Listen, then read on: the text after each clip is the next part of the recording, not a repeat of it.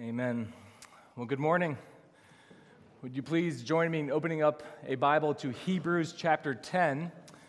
It's way near the back of your Bible. If you don't have one, would love to uh, invite you to turn in a blue pew Bible that you can find in front of you. And Hebrews 10 is located on page 1006.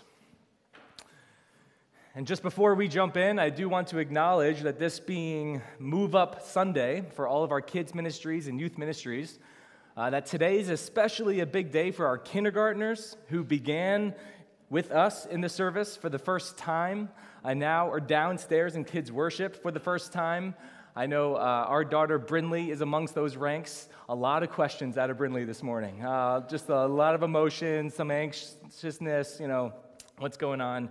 Uh, she'll probably be disappointed to find that I think snack time is removed from her life now on Sunday morning, uh, but we didn't even tell her that. Um, and, and, then on, on the flip side, all of our sixth graders who are in the service with us this morning, you are not downstairs in kids' worship for the first time that it's being offered. And uh, that's the reason because you have graduated that ministry. And so I, I just want to say to our sixth graders in the room um, on one hand, we want to celebrate that God continues to grow you in every way. And, and this is uh, maybe in some ways a small, but, but still meaningful benchmark of that growth in your life. And at the same time, while we celebrate, I want to acknowledge that for some of you, th- this might be a little bit of a difficult transition. Um, at the very least, it's, it's going to be different. And change, uh, whether you're young or old, is different and carries some angst with it. And our kids' worship program is incredible. And Miss Megan and her team are incredible. And so it's okay to admit, even if you're at an age where you'll struggle to admit this, that, it, that you're going to miss it a little bit. Um, and so wherever you might find yourself on that spectrum, um, our hope for you is the same. Uh, it is that God would now reveal himself to you in a truly supernatural way and meet you where you are as you hear the preaching of His word. And trust that in time and over time, God will grow you in this stage of your life while you can always be grateful for the foundational years you had in kids worship. And so uh, just be, be patient with yourself. Uh, maybe i can extend that to parents of sixth graders and middle schoolers. Be patient with them. This transition can be hard but it is good and then finally, uh, we do hope that you are planning on being part of the Now Youth Ministry. Uh, that launches tonight, as Francis um, announced, uh, 5 o'clock middle school start. Uh, I hope you're ready for that. We're excited for you that you're now able to step into that aspect of ministry at Grace Church. All right, well, with this morning, we are beginning a four week sermon series called Future Grace. And if you're new to Grace Church within the past year, uh, which I know many of you are, uh, for the past now, I think six or seven years, we have begun each fall ministry season with a short series related to the vision of our church. And so the reason we continue to do this every year is not because our vision changes every year. New year, new vision. No, that's not what happens here. Um, our vision is to glorify God by making disciples who know Jesus Christ and make him known. And that's full stop. Uh, and all we do at Grace funnels in and out of that vision. That the more we know Him, and we say know Him, we don't just mean know about Him, but to know Him in a way where there's a relationship there, uh, the more the Spirit shapes our lives, shapes our words and our actions and our desires to then make Him known. And so at our core, each of us had the same internal problem that we desire joy and meaning and fulfillment because God created us with those desires but we cannot produce it in ourselves. And for those who are here, for those watching online who believe the, the, the primary foundational grace upon your life is the full recognition of that need and then having the eyes to see that knowing Jesus Christ is the foundational answer to the problem we share and that will never change to know him and make him known. But what does change is the way that we communicate and articulate and contextualize that unchanging vision to a constantly changing landscape of the church and of the culture around us. And so, with that kind of setup, what is future grace? Our hope is that this series will help us see that vision is never just words, but a word picture that when the Lord casts vision for his people in his word, he gives them a picture of what his kingdom will look like.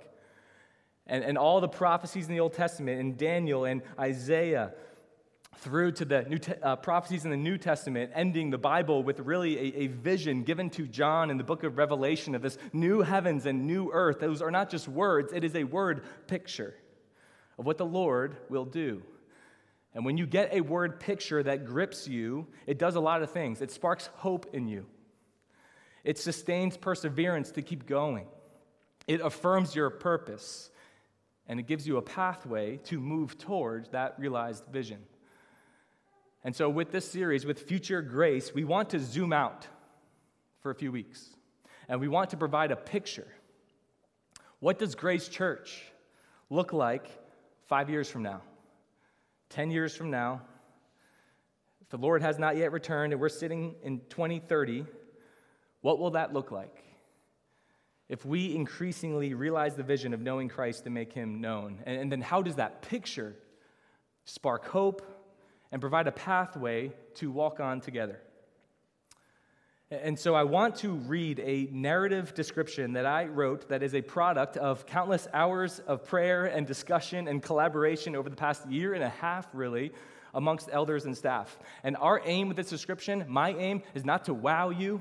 I don't want you to be impressed or uh, maybe disappointed uh, or, or make grace look like this kind of amazing, out of this world church. Our desire, truly, is to provide a picture that will hopefully stir your affections first and foremost for Christ and his church, and then grow a conviction that says, I want to align my life with that. So, this hopefully is going to be increasingly true of us into the future, and it'll be up on the screen Grace Church, we are a passionate faith community on a journey together to disrupt the suburban pursuit of comfort and complacency.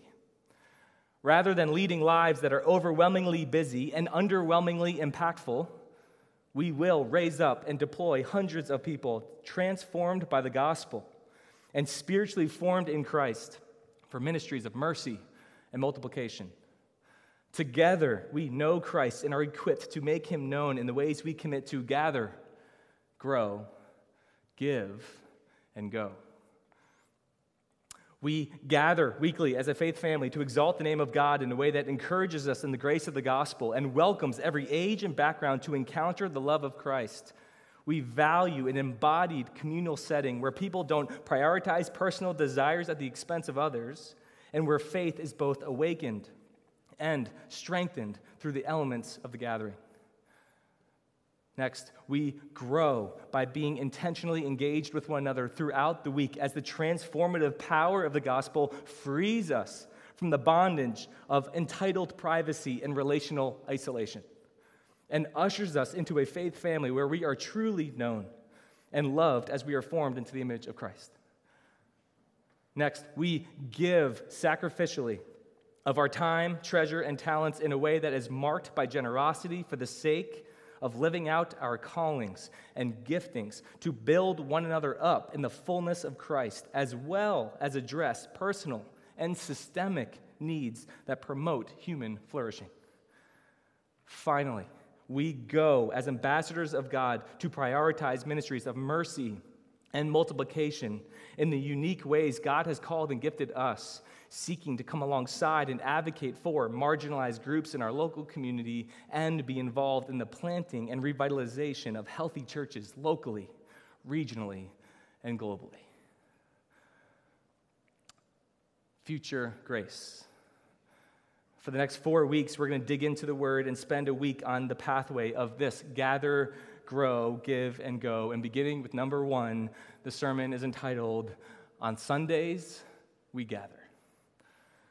And with that said, let's turn to Hebrews chapter 10. And you can follow along as I read verses 19 to 25. Therefore, brothers, since we have confidence to enter the holy places by the blood of Jesus, by the new and living way that he opened for us through the curtain, that is, through his flesh, And since we have a great priest over the house of God, let us draw near with a true heart in full assurance of faith, with our hearts sprinkled clean from an evil conscience and our bodies washed with pure water. Let us hold fast the confession of our hope without wavering, for he who promised is faithful. And let us consider how to stir up one another to love and good works, not neglecting to meet together, as is the habit of some but encouraging one another, and all the more as you see the day drawing near. Amen. There's a historian, his name is Justo Gonzalez.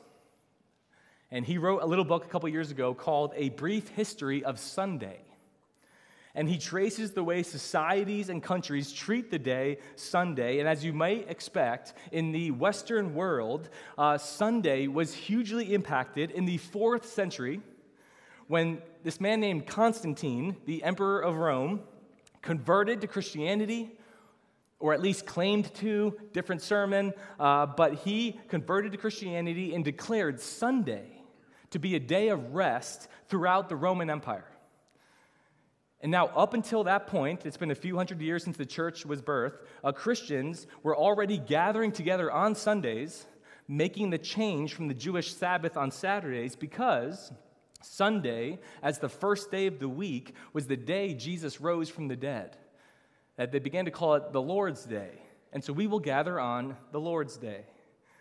But due to work or employment obligations, they had to meet either, in some cases, in the middle of the night or early, early before sunrise because the rest of the empire did not treat Sunday as a day of rest.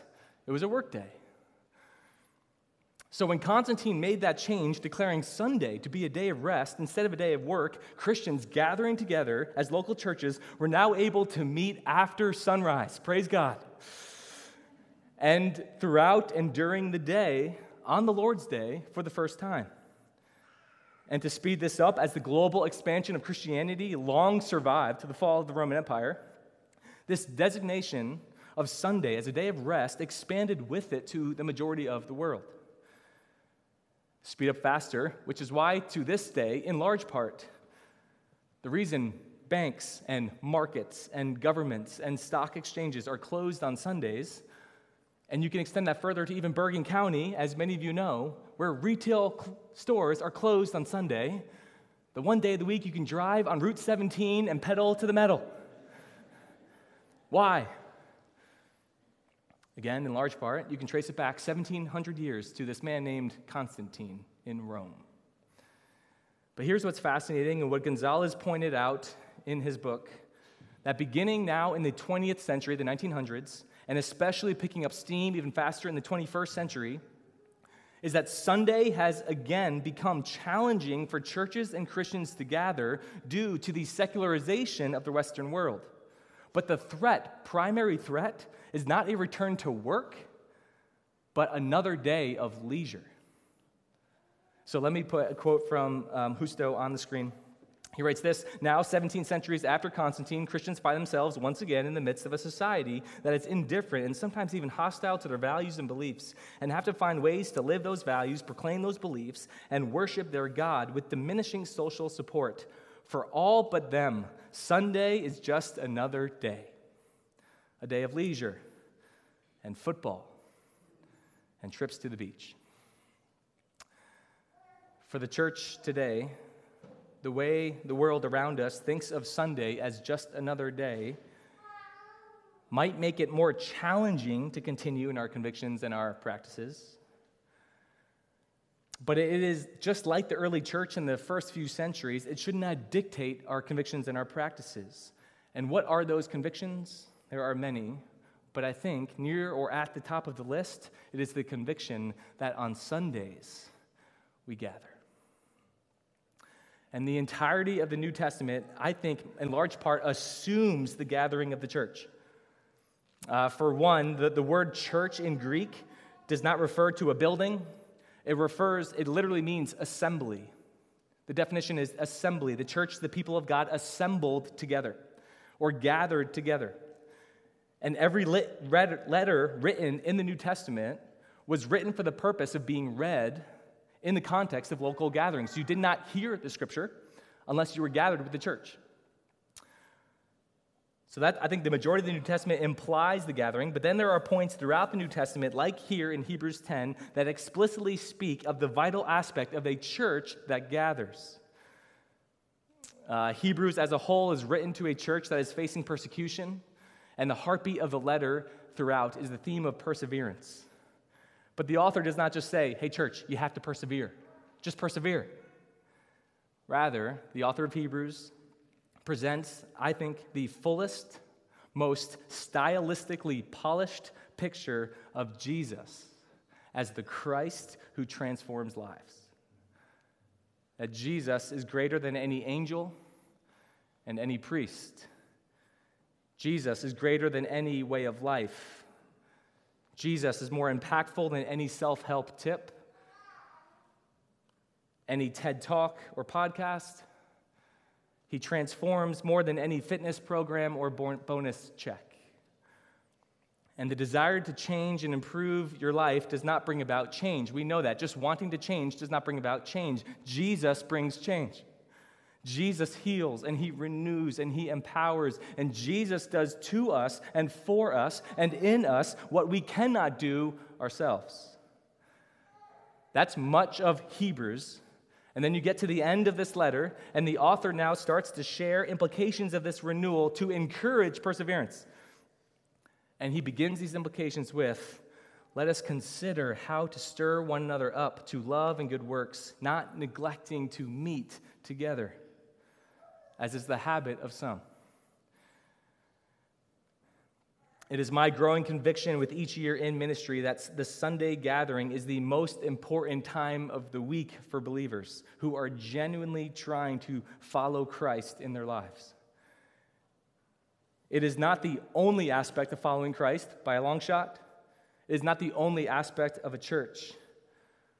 But I do think it is the most important. It is the foundation of our discipleship strategy here at Grace Church is and always will be this the weekly gathering. But why? Why does gathering regularly help the church to persevere? Why, as it comes to future grace, will a robust commitment to the gathering on Sunday be so vital for us now in 2025 and 2030? Perhaps let me ask another way. Uh, with, with all the technology we have, all the mobility we have, and options we have to spend our days, why should we remain committed and be boxed in to a specific time, at a specific place, with a specific people. For the rest of our time, I want to provide some shared language for us to share why. And to this end, I have been helped greatly by a little book called Corporate Worship by a man named Matt Merker. And Merker boils down the purpose of the gathering as he scopes through Scripture down to three things and yes, they all start with the same letter exaltation, edification, and evangelism. Number one, we gather to exalt God. We gather to exalt God. First and foremost, the church gathers to behold God because he is God. Let us not skip too quickly past this that we gather not in order to get something from him, nor to keep him happy. This is not some aspect of some kind of divine Christianized uh, version of karma, where um, if I do this for him, if I show up, look at me, I'm showing up, then he inevitably will take care of me. I do something for him, he will do something for me. No, we gather because of what he has provided for us in the person and work of Jesus Christ. So if your Bibles are still open, look down again at verse 19. After again a masterful presentation of who Jesus is and what he's done, he says, Therefore, since we have confidence to enter the holy places by the blood of Jesus, by the new and living way that he opened, past tense, he opened for us. Down to verse 22 let us draw near with a true heart and full assurance of faith. The phrase in verse 19, holy places can also be translated holy sanctuary. Um, in the Jewish temple, the holy sanctuary was the most sacred room in the temple, and only the great high priest could enter it. And he entered it one day a year. One man could enter it one day a year on the Day of Atonement to make a sacrifice that would cover the sin of God's people, that God's grace was manifested through this one man in this one room. And then the entirety of the book of Hebrews reveals Jesus as the final and great high priest, that that one day, once a year, looked forward to Jesus and what he would do. Except Jesus did not just make a sacrifice for us, he was the sacrifice for us. By his own blood, he covered our sins so that we can all enter into God's presence, into the sanctuary of God's presence. It's why churches traditionally have called rooms like this the sanctuary. I realize it's not as cool to call this room the sanctuary anymore. But the reason why traditionally it's been called the sanctuary, the holy place, is because this would be the gathering presence of God's people. And you don't see this as much today, but after the Reformation, uh, some churches and denominations would paint their front doors red as a reminder for every time you entered through and under those doors. That when you enter the sanctuary, you enter with confidence because you enter under the blood of Jesus, poured out for us. That you don't enter in in order to get something from Him. You enter in with confidence because you have received something from Him. The gift of Christ. And God has hardwired us to gather and to be worshipers. Again, not just worshipers, but communal ones. You've never met somebody in your life, regardless of what they believe or don't believe, that does not worship. Everybody worships. And everyone desires to worship shared things with others. We want to praise, and we want to praise with others because praise shared is praise multiplied. Praise shared is praise multiplied. That's why David writes in Psalm 34 Oh, magnify the Lord with me, and let us exalt his name together. Being prone to praise with others is not a matter of your personality, it's a matter of your personhood. I personally am always reminded of this, especially this time of year. Some of you may know the NFL season starts today. Hundreds of thousands of people will gather in football stadiums across the country. And what will happen across these stadiums is that people will file into their section, into their rows, and they will meet others around them for the first time. Awkward small talk to begin. And in the span of a few hours, many of those people will get to a point where they are full frontal bear hugging as they cheer for a bunch of guys who put on pads and hit each other nonstop trying to get a brown ball across a white line. That's going to happen all across the nation. It's going to happen in our living room, and Caden and I will be amongst the masses. Why? Because praise shared is praise multiplied. God glorif- gathers us to glorify Him for who He is and what He has done. We gather to exalt God. And before that is commanded to us, it is just gloriously fitting for us. Uh, Brian, one of our elders, prayed in his prayer this morning, mentioned the parable of the prodigal son. I didn't tell him to, it wasn't planned. But if you know about that story in Luke chapter 15, Jesus tells this parable is a story of a father welcoming back his son who rebelled against him, who left the family behind, went his own way, did his own thing. And years later, the parable says he came to himself, he came to his senses, and he returned home in shame. And yet the father never stopped looking. He was always looking for his son to return. And when he saw his son return, he ran to him and he hugged him, and he did not allow his son to remain in shame, but rather he covered that shame with unconditional love. And there's another brother in this story. It's the older brother. And the older brother stayed behind. He was the good son, the hardworking son.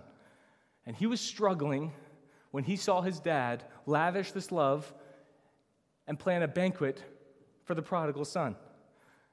And he's angry, and he steps outside, and the father goes to him. And this is the final line of the parable.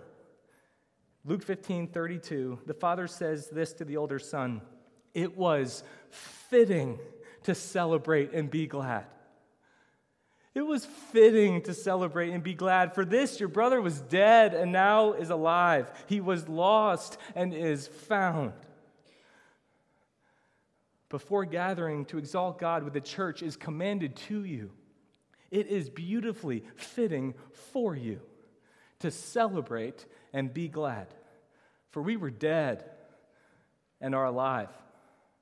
We were lost and are found. And so the joy in gathering is not contingent on your past. It's not contingent on your current circumstance because we know, we full know, that we come in and out of this sanctuary in the midst of all the ups and downs of life that we navigate in a fallen world. And so this gathering is an anchor for us all. There are weeks you're going to come in with tears. There's weeks you're going to come in with laughter. There's going to weeks you come in with sorrow and weeks you come in in gladness. But beneath it all lays the foundation that we all enter through the red door, where our shame is covered with love. And so we draw near. On Sundays, we gather to exalt God. Number two, we gather to edify one another. So, the very act of what's happening here, of gathering together to exalt God vertically in worship, simultaneously, meaning at the same time, works to edify or build up one another horizontally in community. As we exalt, we edify, and we are edified in the presence of others. So, again, if your Bible's still open, Hebrews 10, if you just kind of scanned your eyes through those verses, 19 to 25, you know what you'll see? You'll see plural pronouns throughout. Since we have confidence, let us draw near. Let us hold fast the confession of our hope. Let us consider how to stir one another up. And how is that done? First and foremost, by not neglecting to meet together. You cannot effectively encourage those you never see. You cannot be consistently encouraged by those you rarely interact with. Uh, Paul writes this in Ephesians chapter 5, verses 18 through 20 to the church in Ephesus. He says, And do not get drunk with wine, for that is debauchery, but be filled with the Spirit, addressing one another in psalms and hymns and spiritual songs, singing and making melody to the Lord with your heart, giving thanks always and for everything to God the Father in the name of our Lord Jesus Christ. Do you see the vertical and the horizontal in those verses? Paul says, Sing to the Lord. Be grateful to the Lord in your heart, but do it to one another. God uses this horizontal dimension to fill out the vertical. It does something in us. It builds us up, and in this passage specifically, to sing to one another. I don't want to be legalistic here or claim that churches that do what I'm about to say are in sin, but there is a very clear reason why we keep our lights on in our gatherings. We want you to see each other. And we care to a point of aesthetics. We care that things look good in a way that will be conducive and not distracting to worship, but I want you to see each other, particularly when you sing. And we don't want to make our time of singing look like a concert where it's dark, dark, dark, and then it's lights on stage where you have these awesomely talented music- musicians performing worship for you. No, Ilya and the music team, each week, they seek to lead worship, not perform worship. And I can share this about Ilya. Um, when, when we have staff meetings on Monday morning, each week, you know, part of that meeting is to reflect on the gathering and to talk about it. And in the times that we talk about the music, um, I, I can say Ilya, and rightfully so, as he should, does care about quality. He does care about pursuit of excellence. and good preparation and how his team sounds. But I can say that I know the times when I've seen Ilya moved the most in staff meeting, tears welling up in his eyes, or when he says, I could hear them singing. In the midst of all of our instruments, I could hear the congregation singing. They were singing. That's what makes worship move. The team is unbelievably important in leading us to that place, but it's the congregation that empowers our time of worship. And so, a couple things with that. It's on us as the leadership of the church to pick songs that can be sung, that are conducive to congregational singing. And I, think I would say most of the time we do, and to be honest, sometimes we miss. Sometimes we put songs out there and we realize, no, like no one could sing that. It sounded good, but no one could really sing that, or maybe ever sing that. And I admit that that happens. But if we are faithful in choosing and leading songs that can be sung, then we exhort and encourage you, the congregation, to sing because it will build all of us up. And I, for one, and you, you ask anyone who ever sits in this section, not a good singer, here, all right? Can't carry a tune, never could.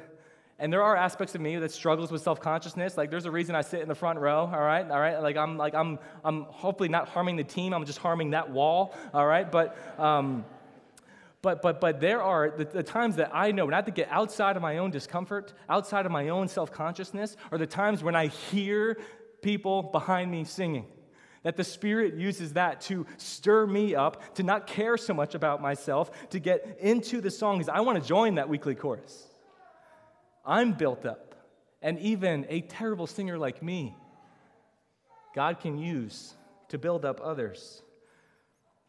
And you could extend that. We don't have time to extend how that impacts every element of the service, but every role of the service has a role in building up the body because every element is rooted in the Word and empowered by the Spirit. We try and abide by what is called the regulative principle in our gatherings. What is the regulative principle? Simply this we read the Word, we sing the Word, we pray the Word, we preach the Word, and we partake in the Word in the Lord's Supper. And it is ordinary, and it is weekly, and it is a biblically rooted approach that brings about, by His Spirit, extraordinary transformation and perseverance week after week. And this is so important because the impact of the gathering to edify his people is not only dependent on what happens in these rooms for these 75 to 80 minutes, but it's in some ways uh, even more dependent upon the way you will live your life outside of these walls Monday through Saturday.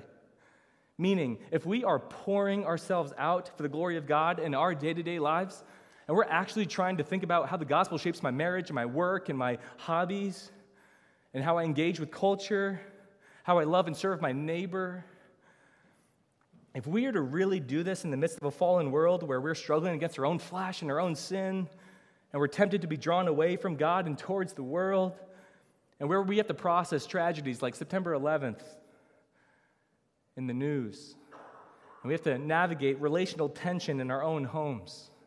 If we are pursuing God in the midst of that, we will crave the gathering. That will build us up. And so I personally yearn to live the kind of life that is so Christ centered that I need this that I need this in order to keep going out there. Because we are edified in our presence and we are edified in our serving. That when we serve on Sundays, we play an active part in building others up. This morning, across two services, there will be uh, somewhere between probably 35 and 40 members who are coming to this place knowing they're coming to serve today. Nursery and kids' worship and the tech team and the hospitality and the security team and the worship team. That when you are serving, you are actively building others up. And as AJ, I think, beautifully said in the announcement video, you also receive the encouragement in Christ as one who is serving for his glory and the good of others. And as we say often and will continue to, a healthy church is not where some people serve all the time. It is where all people serve some of the time. And we hope that will increasingly be true here because that will reveal a maturity and understanding in us that this gathering is not just for you, but God can actually use your service and your giftings to build and serve others. On Sundays, we gather to edify one another. And then, lastly, number three, we gather to evangelize the world. We gather to evangelize the world. At the end of this passage in Hebrews 10, the author gives a subtle but clear reminder. We gather, we don't neglect to meet together, as is the habit of some, to persevere to the end and again, if your Bible's still open, look at the very end of verse 25. And all the more as you see the day drawing near. What do you notice about the word day? It's not a day, it's the day, capital D.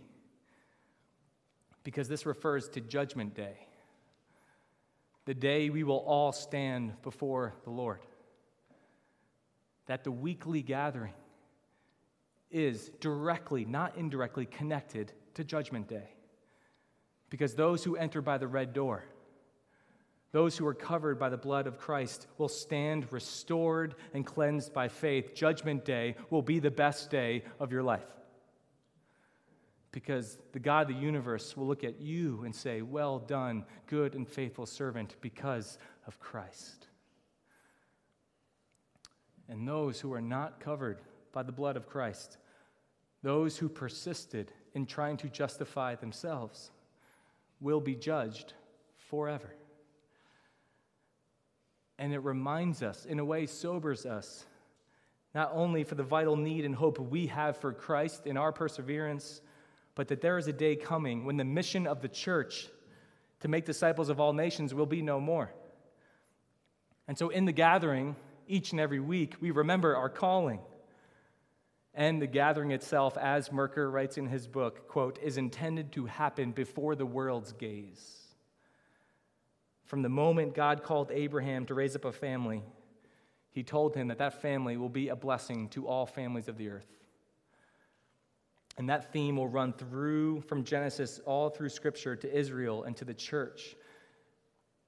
This undercurrent that God's people would be his people, but not hidden away from the world.